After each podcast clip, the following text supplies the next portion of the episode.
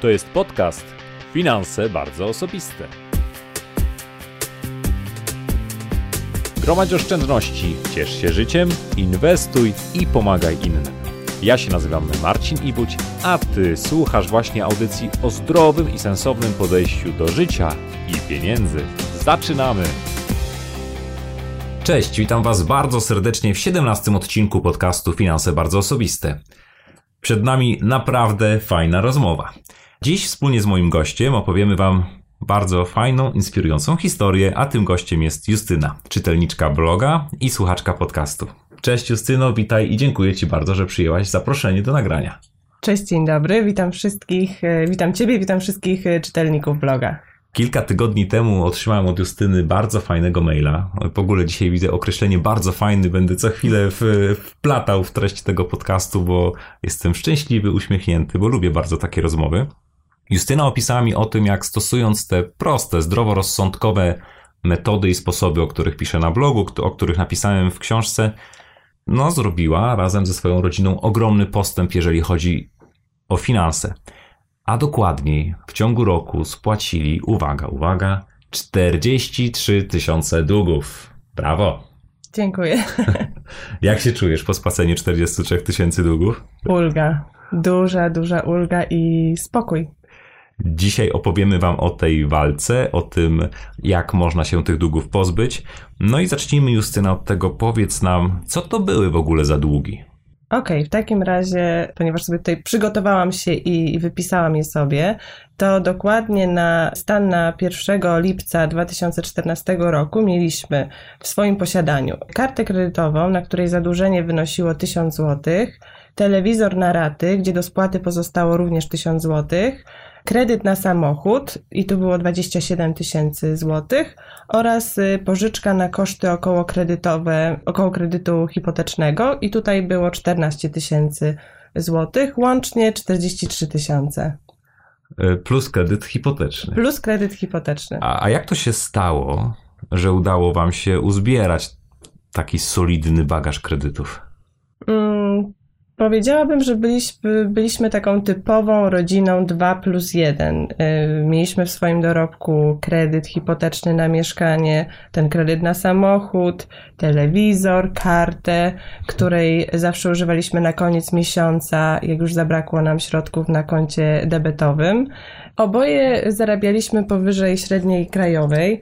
E, byliśmy zatrudnieni w stabilnych firmach, e, mieliśmy umowy na pracę, więc czuliśmy się dość bezpiecznie. Mhm, e, czyli, czyli zarobki były, wszystko się kręciło, pieniądze płynęły, a tymczasem zamiast oszczędności przyrastały długi. No właśnie. Muszę przyznać, że co miesiąc odkładaliśmy drobne kwoty, mhm. żeby mieć czyste sumienie, że dbamy o swoje finanse i, i oszczędzamy. Natomiast y, przyrost oszczędności był nieporównywalnie mniejszy do przyrostu długów. To nasze takie złudne poczucie bezpieczeństwa sprawiało, że mieliśmy y, duży komfort w zaciąganiu kredytów. Hmm, skąd ja to znam? Skąd ja to znam? Bardzo podobny scenariusz też przechodziliśmy. A Skąd to się wzięło? Jak, dlaczego to tak wyglądało, że pomimo tego, że te zarobki były, to jednak zwiększały się długi? Dlatego, że rosła nam zdolność kredytowa. A.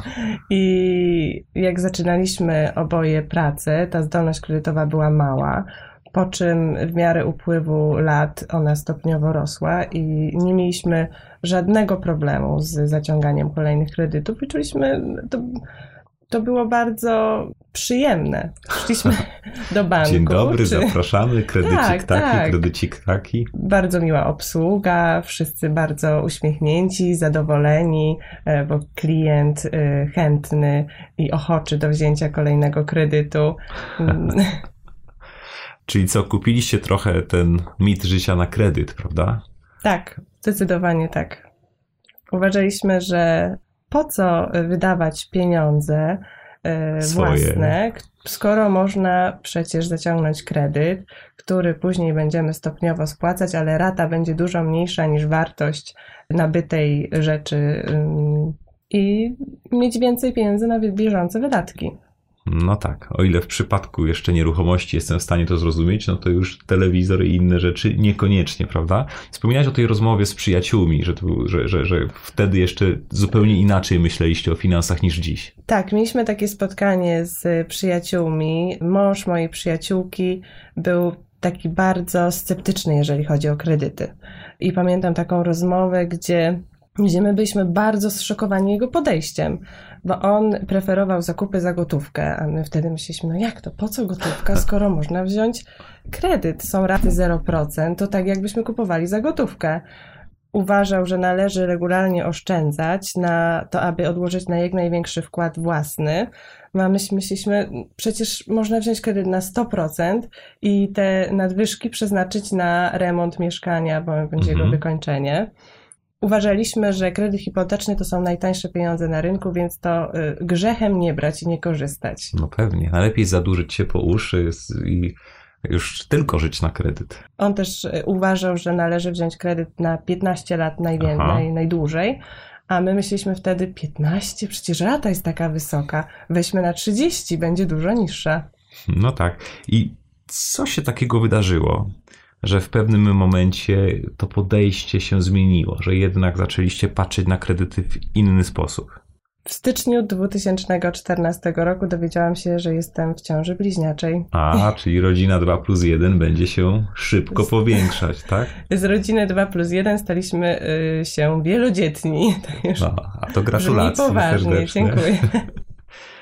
I co? I faktycznie ta, ta, ta informacja o ciąży, o tych bliźniaczkach w drodze, to był ten moment, kiedy no, coś zaczęło dzwonić, że być może jednak to życie na kredyt nie daje, nie daje po prostu bezpieczeństwa? Zdecydowanie tak. Nagle zaczęły pojawiać się we mnie wątpliwości. Skoro teraz wydajemy wszystko to, co zarabiamy, to w jaki sposób będziemy w stanie utrzymać rodzinę, która będzie większa o dwójkę dzieci? W jaki sposób będziemy w stanie sobie poradzić ze spłatą tych wszystkich zobowiązań? Im bardziej rósł mój brzuch, tym bardziej rosły moje, moje obawy. Myślę, że wtedy też pojawiły się we mnie takie pytania, co się stanie w przypadku śmierci męża, Hmm. jak poradzę sobie sama z wychowywaniem e, trójki dzieci, jak, ja sobie dam radę sama z, z tymi wszystkimi zobowiązaniami, bo to nie jest tylko utrzymanie rodziny, ale też spłata tych wszystkich zobowiązań.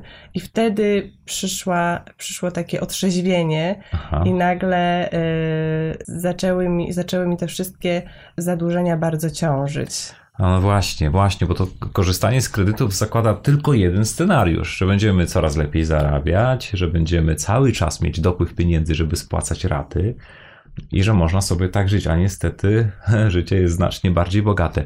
Justyna, a polisa na życie?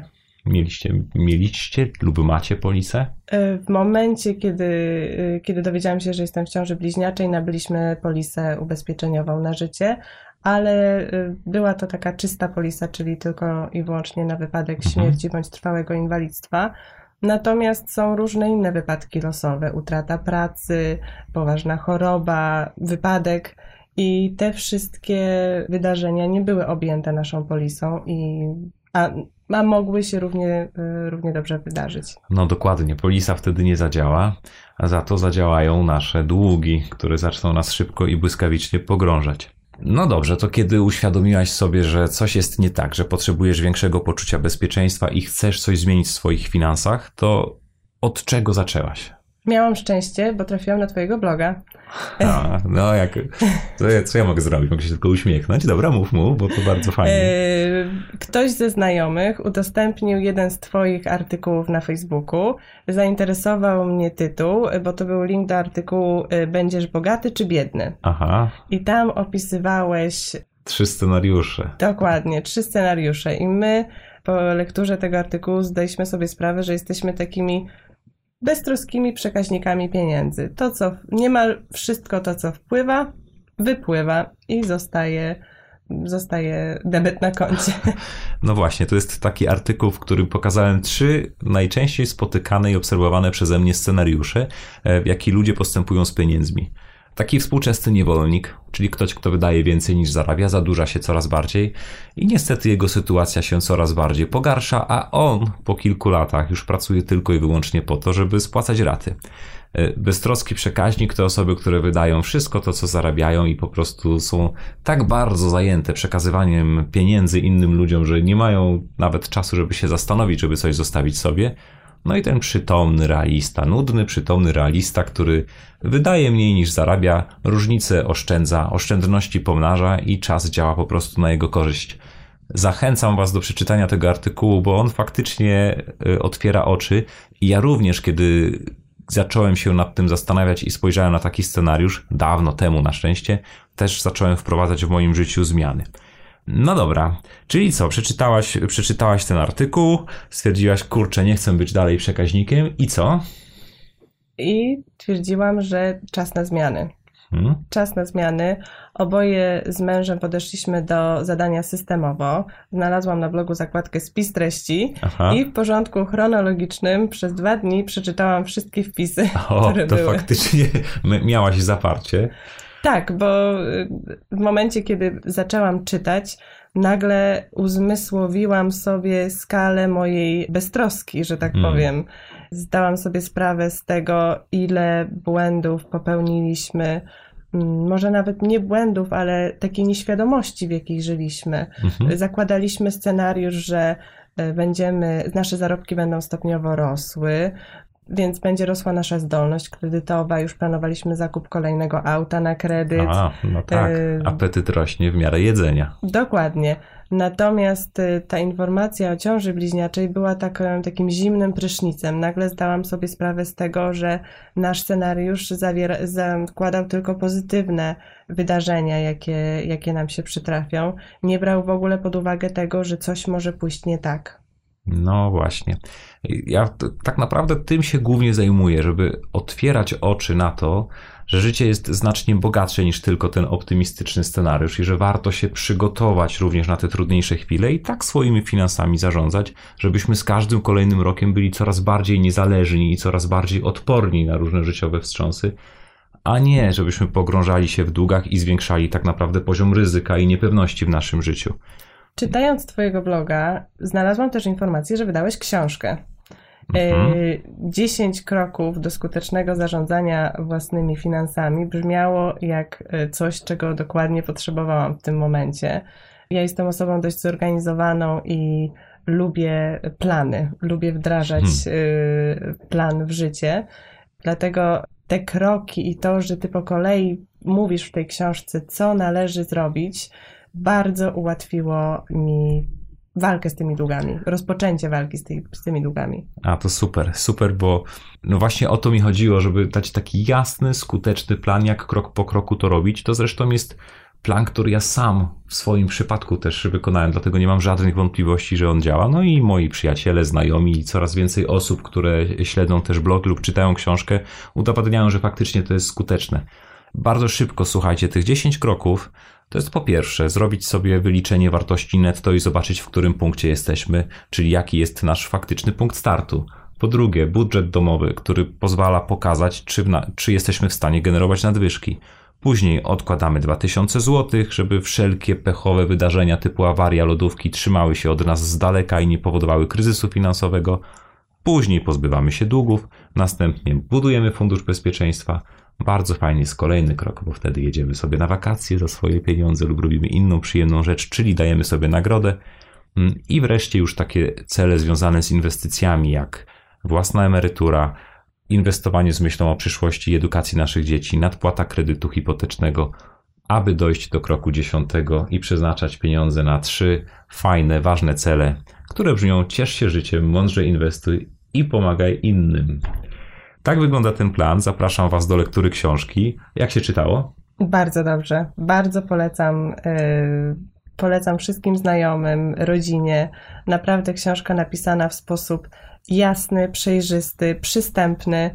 No to dziękuję bardzo za tą, za tą opinię o książce. Justyna, jak myślisz, co sprawiło, że osiągnęliście sukces, że w ciągu tak krótkiego czasu, no bo rok to jest naprawdę niewiele czasu pozbyliście się aż 43 tysięcy złotych długu. Przede wszystkim to mieliśmy już ich serdecznie dość. Mhm. Myślę, że ciężko jest coś zmienić, jeżeli to, to nam nie przeszkadza, jeżeli jesteśmy tak trochę obojętni. My naprawdę bardzo, po lekturze Twoich wpisów, po lekturze książki, byliśmy na siebie źli. Byliśmy po prostu bardzo mocno wkurzeni na to, jak byliśmy Tak beztroscy. jest i bardzo dobrze. I, I mieliśmy po prostu już dość tego, i, i to, był, to był największy motywator, że chcieli, byliśmy gotowi na zmianę. Czyli wkurzenie się na długi. Punkt pierwszy, bardzo ważny w wojnie z długami. Co dalej? Kolejną rzeczą był budżet domowy. A, czyli jednak się przydaje. E, Budżet domowy to klucz do sukcesu. Naprawdę ciężko jest planować finanse, jeżeli nie ma, nie, jeżeli nie ma planu. Mhm. Może zabrzmi to głupio, natomiast po zrobieniu budżetu naprawdę czuliśmy się, jakbyśmy dostali podwyżkę, mimo Aha, że stan Są dodatkowe pieniądze jednak, prawda? nagle okazało się, że tych pieniędzy wcale nie jest tak mało, że można i spłacać długi i, i odkładać na bieżące Mhm. wydatki, mieć zagospodarowane pieniądze na bieżące wydatki.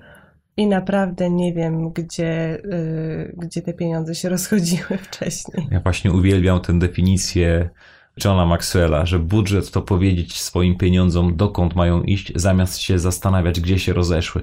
Niestety większość ludzi, którzy nie planują, którzy naprawdę nie chcą włożyć tej odrobiny wysiłku, żeby zobaczyć, co się dzieje z ich pieniędzmi, robi to zupełnie nieświadomie, a wystarczy prosty plan, prawda? Zdecydowanie. Kolejną, kolejnym e, czynnikiem, który myślę, że przyczynił się do naszego sukcesu, było to, że wypracowaliśmy sobie nawyk e, zapisywania wszystkich wydatków. Mhm. Naprawdę wszystkich wydatków. Bo e, No jak to musiałaś się spowiadać mężowi, co kupiłaś do ubrania, tak? Gdzie wydałaś pieniądze? Niektórzy się tego boją. to prawda, my mamy akurat uk- układ bardzo partnerski i przed rozpoczęciem każdego miesiąca siadamy sobie razem i planujemy. Aha, to jest Planujemy- też bardzo ważne, żeby budżet robić wspólnie. Zdecydowanie. To nie jest zawsze tak, że to jest taka miła i przyjemna rozmowa. Ja mówię, no to ja bym chciała tyle. Mój mąż mówi, oczywiście, kochanie, proszę, Masz nawet z górką. masz nawet z górką. Nie, to jest dialog, to jest próba osiągnięcia kompromisu, bo y, często jest tak, że jedna osoba jest bardziej rozrzutna, powiem, a druga Mhm. osoba jest bardziej oszczędna. I te dwa zupełnie odrębne światy muszą spotkać się gdzieś w połowie, tak żeby wszyscy byli zadowoleni. Jeżeli budżet jest przygotowany tylko przez jedną osobę i tak jakby narzucony tej drugiej, to jest dość małe to są dość małe szanse powodzenia tego budżetu, To bo prawda. ta osoba, której ten budżet się powiedzmy siłą narzuciło, nie do końca będzie Udowodni nam, że jest nierealistyczny. Nie? na przykład, bądź też nie będzie czuła, że to jest jej budżet i, i nie będzie chciała go realizować. Więc tutaj musi być zdecydowanie praca obu stron. A, ja mam nawet taką swoją teorię, że jeśli małżeństwo czy, czy, czy związek potrafi dogadać się na temat finansów i szczerze i otwarcie porozmawiać o tych rzeczach, no to wszystkie inne tematy to już jest pikuś. Naprawdę, rozmowy o pieniądzach y, są bardzo trudne tylko na początku. Potem, jeżeli wypracuje się już jakiś konkretny plan, jest łatwiej. Bardzo pomaga też cel, Mhm. że to nie jest tylko ograniczanie, oszczędzanie, No tak. czyli wszystkie te negatywne. Sztuka dla sztuki, to nie o to chodzi. Y, Tylko robimy to po to, żeby w przyszłości móc robić te wszystkie rzeczy, które zawsze chcieliśmy robić i robić i spełniać swoje marzenia. Kolejną rzeczą było to, że staliśmy się aktywnie poszukiwać dodatkowych źródeł dochodu. Bardzo ważna rzecz. Zwiększajmy zarobki, bo to zawsze jest najbardziej skuteczne. Co robiliście w tym celu? Ponieważ y, mamy, dobrze znamy język angielski, to Mhm. zajęliśmy się y, tłumaczeniami, weryfikacją tłumaczeń. To było Super. dla nas taka najprostsza, najprostszy sposób na zwiększenie dochodów, bo mogliśmy robić to w domu. I te dodatkowe pieniądze wchodziły do waszej kuli śniegowej, którą spłacaliście kolejne kredyty. Zdecydowanie. Rewelacja, rewelacja. A jakie były największe wyzwania, przed jakimi, przed jakimi stanęliście w tym czasie? Co było najtrudniejsze? Może rozczaruję cię, jeżeli oczekiwałeś tutaj jakiegoś wielkiego Nie mów, że było wydarzenia. łatwo. Nie mów, że było łatwo, nie wierzę. Nie było łatwo, ale to, z czym mieliśmy trudności, to nie były nagle jakiś, jakaś awaria, czy Aha. jakiś, y, jakiś y, Kryzysy. kryzys, tylko to była proza życia codziennego. Hmm? Czyli to, żeby rzeczywiście zapisywać te wydatki codziennie. To, żeby y, na koniec miesiąca znaleźć tą y, pół godziny, godzinę, żeby usiąść i opracować budżet na kolejny miesiąc. Aha, czyli wyrobić sobie tę konsekwencję. Bardzo łatwo jest pogubić się w tym wszystkim. Bardzo, może nawet nie pogubić, tylko przestać być konsekwentnym. Mhm. I jak Bardzo. sobie z tym poradziliście? Bo poradziliście sobie z tym, prawda? Udało się. motywowaliśmy się wzajemnie. To nigdy nie było tak, że oboje byliśmy, wypadaliśmy, że tak powiem, z tych torów, Aha. tylko zwykle było tak, że jedna osoba była bardziej zmotywowana, a druga powiedzmy była bardziej zmęczona, e, czy miała więcej obowiązków w danym czasie. I, I wtedy zadaniem tej osoby, która była bardziej zmotywowana, było pomóc tej drugiej wrócić Przejść te trudne chwile. tak, było pokazać, zobacz, ile już nam udało się osiągnąć. Zrobiliśmy już to, to i to, to zostało spłacone. A właśnie, czyli śledziliście, co się dzieje z Zdecydowanie. zadłużenia, że one tam spadają, że jest ich coraz mniej. To bardzo, bardzo pomaga, prawda? Mój, y, mój mąż opracował plik w Excelu, Aha. gdzie z miesiąca na miesiąc wpisywaliśmy te spadające kwoty zadłużeń i te, które już spłaciliśmy. I, I mieliśmy po prostu taki wykres, gdzie on z miesiąca na miesiąc spadał. I to był po prostu Świetne. E, To była naj, najprzyjemniejsza część każdego miesiąca, Świetne. obserwowanie jak to, e, jak to maleje i rzeczywiście dawało nam to wtedy dużo satysfakcji i pomagało e, wytrwać. A patrząc się y, z perspektywy czasu, czy, czy jest coś, co zrobilibyście inaczej, co, co zmienilibyście, żeby to było jeszcze lepsza ta walka z długami? Żałuję, że nie znalazłam twojego bloga wcześniej. Zdecydowanie. Jak sobie A, pomyślę, poraliście się w rok, to jest błyskawicznie. ale jak sobie pomyślę, gdzie moglibyśmy być w tym momencie, gdybyśmy znaleźli twojego bloga rok wcześniej, gdybyśmy przed y, zaciągnięciem niektórych z tych kredytów, to moglibyśmy być daleko, już bardziej zaawansowani w tej naszej drodze. Natomiast zawsze istnieje takie ryzyko, że, że może nie bylibyśmy wtedy gotowi na to, że to jeszcze nie był ten czas.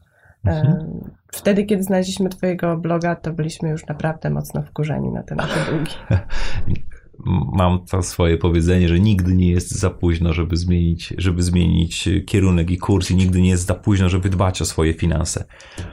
Słuchaj, a jak patrzysz się na to tak z perspektywy czasu i przypominasz sobie, co myślałaś, co czułaś rok temu, kiedy te wszystkie długi jeszcze z wami były, to czy ta walka była trudniejsza, czy łatwiejsza e, niż to, czego się spodziewałaś? Ta walka nie była zawsze łatwa, ale była na pewno dużo łatwiejsza niż myśleliśmy na początku. Na początku, jak usiedliśmy i wypisaliśmy wszystkie te długi, to byliśmy przytłoczeni Mhm. tym, tym ogromem. Myśleliśmy sobie, Boże, ile czasu zajmie nam To co, wyjście na, z na, tego długu. nawet nie zdawaliście sobie sprawy, że, że to jest aż tyle? I- nie, nie zdawaliśmy sobie A, sprawy. czyli dopiero spisanie tego na papierze i spojrzenie prawdzie w oczy. Zdecydowanie. Zdawaliśmy sobie sprawę, ile mamy rat, jaka jest wysokość poszczególnych rat. Aha, Natomiast wypisanie całej kwoty kredytu okej. i sumowanie ich, to, to było to otwarcie oczu. Czyli mieliście okazję, jak ja to mówię w artykule, jak skutecznie pozbyć się z długów, e, oszacować siły przeciwnika, z którym trzeba walczyć i okazało się, że to faktycznie przeciwnik silna jest- armia. Jest spory, ale moim ulubionym powiedzeniem jest to, że y, aby zjeść słonia, jak, nale- y, jak zjeść słonia? Łyżeczka po łyżeczce. Aha, tak jest, po kawałku.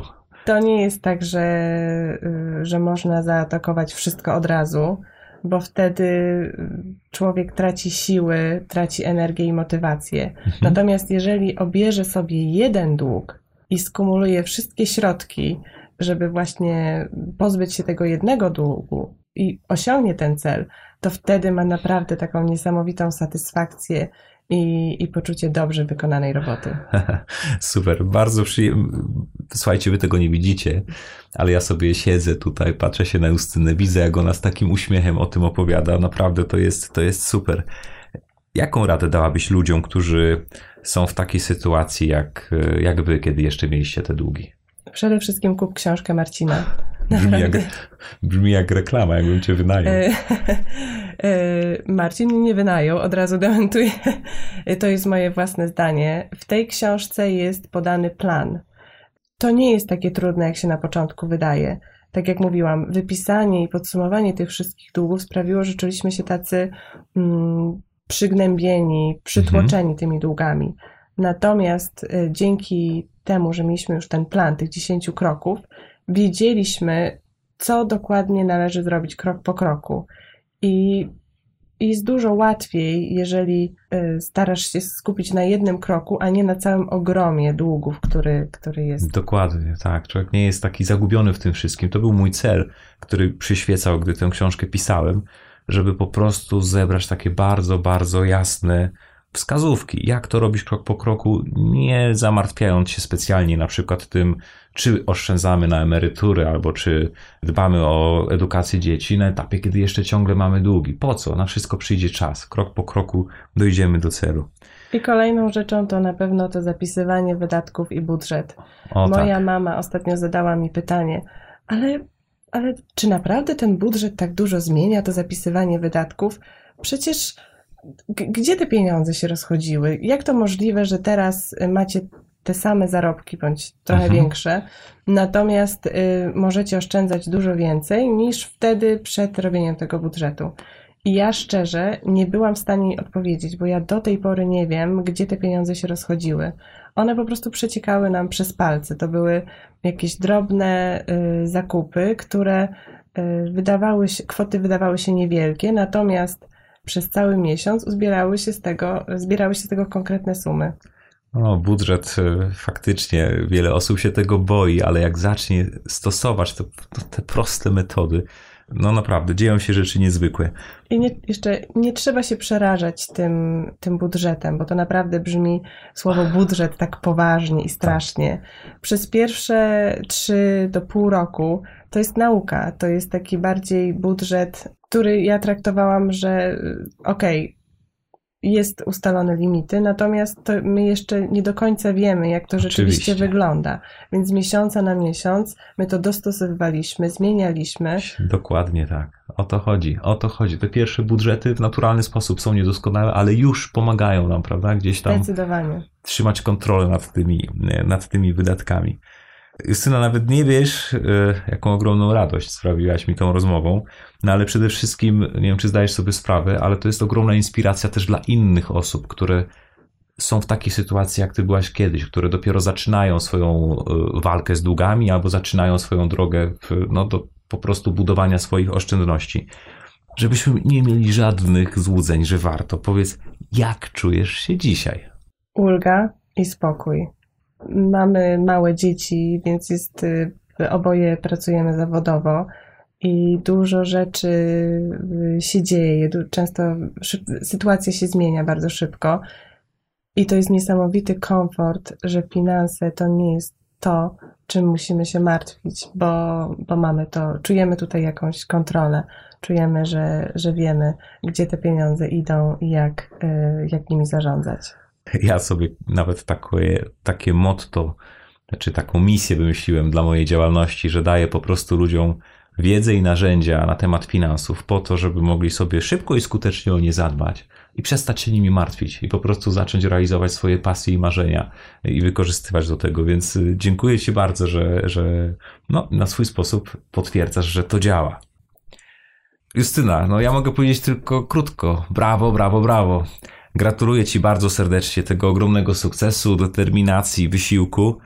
No i przede wszystkim, jak Cię słucham, to słychać tą ogromną zmianę w podejściu do pieniędzy. Że zupełnie inaczej teraz patrzysz niż rok temu na to. Zdecydowanie. Jest jasny cel, planujecie, macie, konsekwentnie realizujecie te plany, dlatego jestem w 100% przekonany, że świetnie sobie poradzicie z kolejnymi wyzwaniami i za jakiś czas będziecie naprawdę zamożnymi ludźmi. No właśnie, jakie plany, co dalej? Udało nam się już zbudować fundusz bezpieczeństwa, A, no co daje nam bardzo, bardzo duży komfort psychiczny. E, w razie jakiejś nieprzewidzianej sytuacji mamy teraz to pół roku, gdzie możemy spokojnie utrzymać naszą rodzinę. Kolejnymi, no teraz przymierzamy się do oszczędzania na emeryturę, mhm. E, czyli będziemy otwierać konta IKE plus staramy się y, odkładać już drobne. Wyznaczyliśmy sobie cel, jeżeli chodzi o oszczędzanie na y, studia i przyszłość dzieci. Chcieli, chciały, chcielibyśmy, żeby kiedy dziewczyny dorosną, miały, że tak powiem, posag, który wykorzystają czy na swoją edukację, czy jako wkład własny na, na mieszkanie. I ostatnią y, rzeczą to jest ten kredyt hipoteczny. Już jak mhm. pozbyliśmy się tylu długów, to teraz takim moim największym marzeniem finansowym jest pozbyć się tego kredytu. Tutaj apetyt rośnie w miarę jedzenia. Krok po kroku, nie mam żadnych wątpliwości, że z takim nastawieniem i konsekwencją na pewno uda Wam się te cele szybko i sprawnie zrealizować. Moi drodzy, no mam e, nadzieję, jestem pewny, że dla Was ta rozmowa była również ogromną inspiracją i wierzę, że da Wam taki impuls do działania, że macie kolejny dowód. To jest któryś podcast i artykuł na ten temat. Jakiś czas temu nagrywałem rozmowę z Andrzejem, który również pozbył się 14, 11 y, kredytów w 14 miesięcy. To po prostu działa. To po prostu działa, bo to jest proste i oparte na zdrowym rozsądku, a nie na żadnych sztuczkach czy planach szybkiego wzbogacenia się. Mam do Was ogromną prośbę. Jeżeli również w Waszym przypadku zastosowanie tych y, prostych kroków czy zawartych na blogu wskazówek sprawdza się, jeżeli pomaga Wam w poprawianiu finansów, napiszcie do mnie spotkajmy się, nagrajmy podcast i pomóżmy w ten sposób też innym osobom znaleźć po prostu siłę, chęć i motywację do tej walki. Zapraszam Was serdecznie na blog, do lektury książki, do słuchania kolejnych odcinków podcastów.